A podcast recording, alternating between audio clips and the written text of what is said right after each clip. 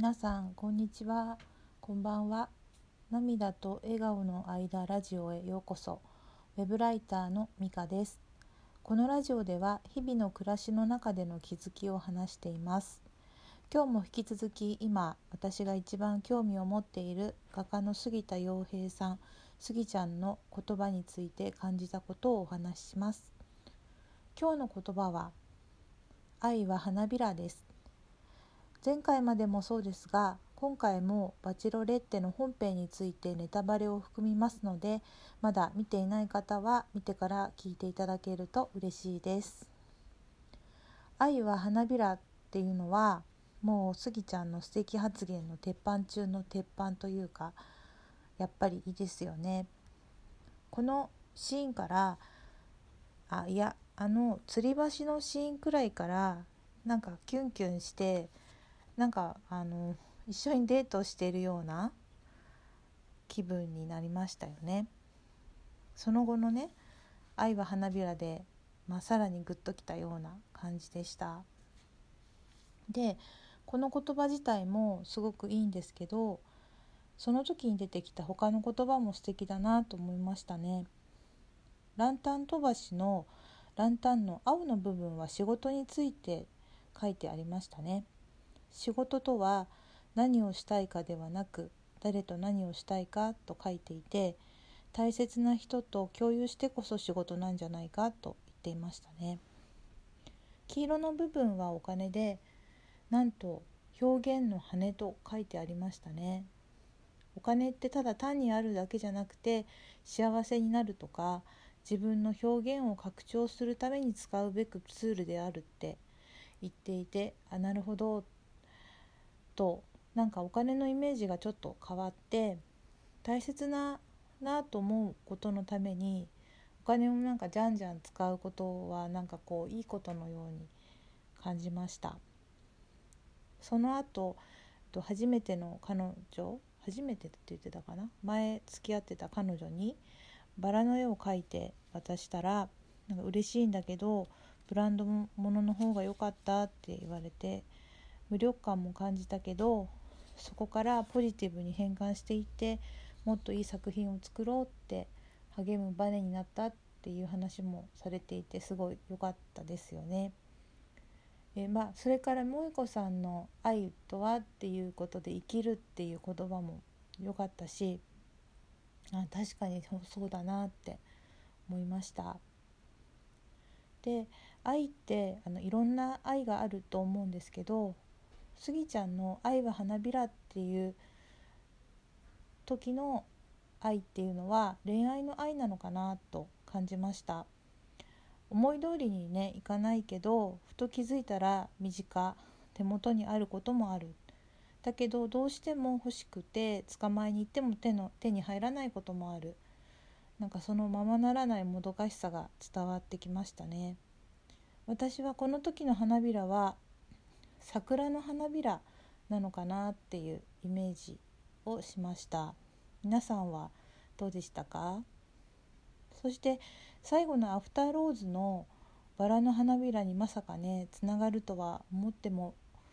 みませんでしたねこの時は。でその花びらそのアフターローズの花びらもなんかあの時あの展開にびっくりしすぎてここの花あの台湾の花びらにねすぐ直結しなくてどなたかがなんかツイッターかなんかで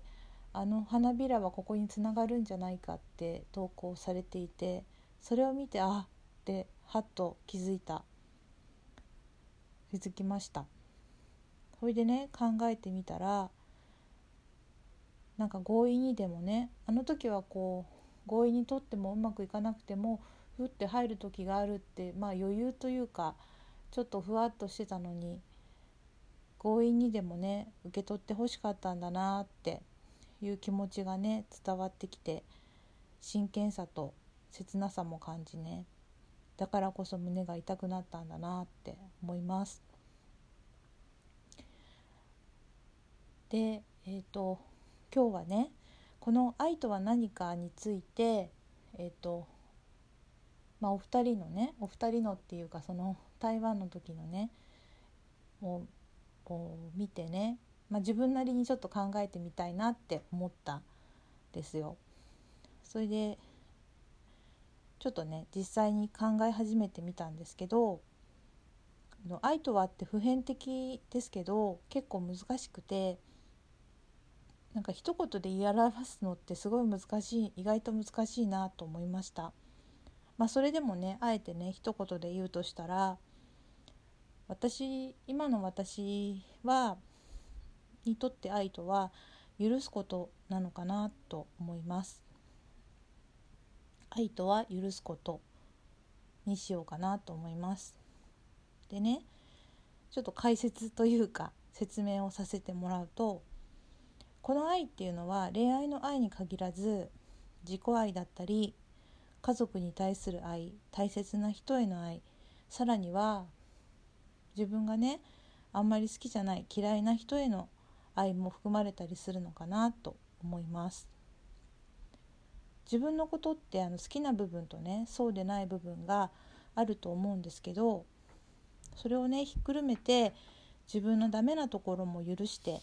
認めることがねできて初めて自分のことを愛することができるのかなって思いますしそれは家族とか恋人とか他の大切な人にも言えるのかないいところだけではなくてここはちょっとなって思うところもなんかこうひっくるめて愛す許す許して愛するみたいな感じなのかなと思います。でねそれで例えばね嫌いな人に対してもそのなんか事件その嫌いになる事件とかね出来事がねあった瞬間っていうのは憎んだり恨んだりする気持ちがあったとしても時間が経ってその人の気持ちが客観的に理解することが仮にできたとしてそして許すことができたら嫌いなままその人を愛することってもしかしたらできるのかなって思ったりしました。もちろん必ずしもね全てのことを許すことってできないと思いますしまた絶対にそうしなければいけないっていうことではないけれど許すって本当にすごいパワーがあってなんか愛につながっているような気がしましたそんなことを思いました。でもねこの面白いことにこの愛とはお金とは仕事とはって実は同じ自分であっても時と場合というか時代時期によって結構変化するような気がするんですけどいかがですか？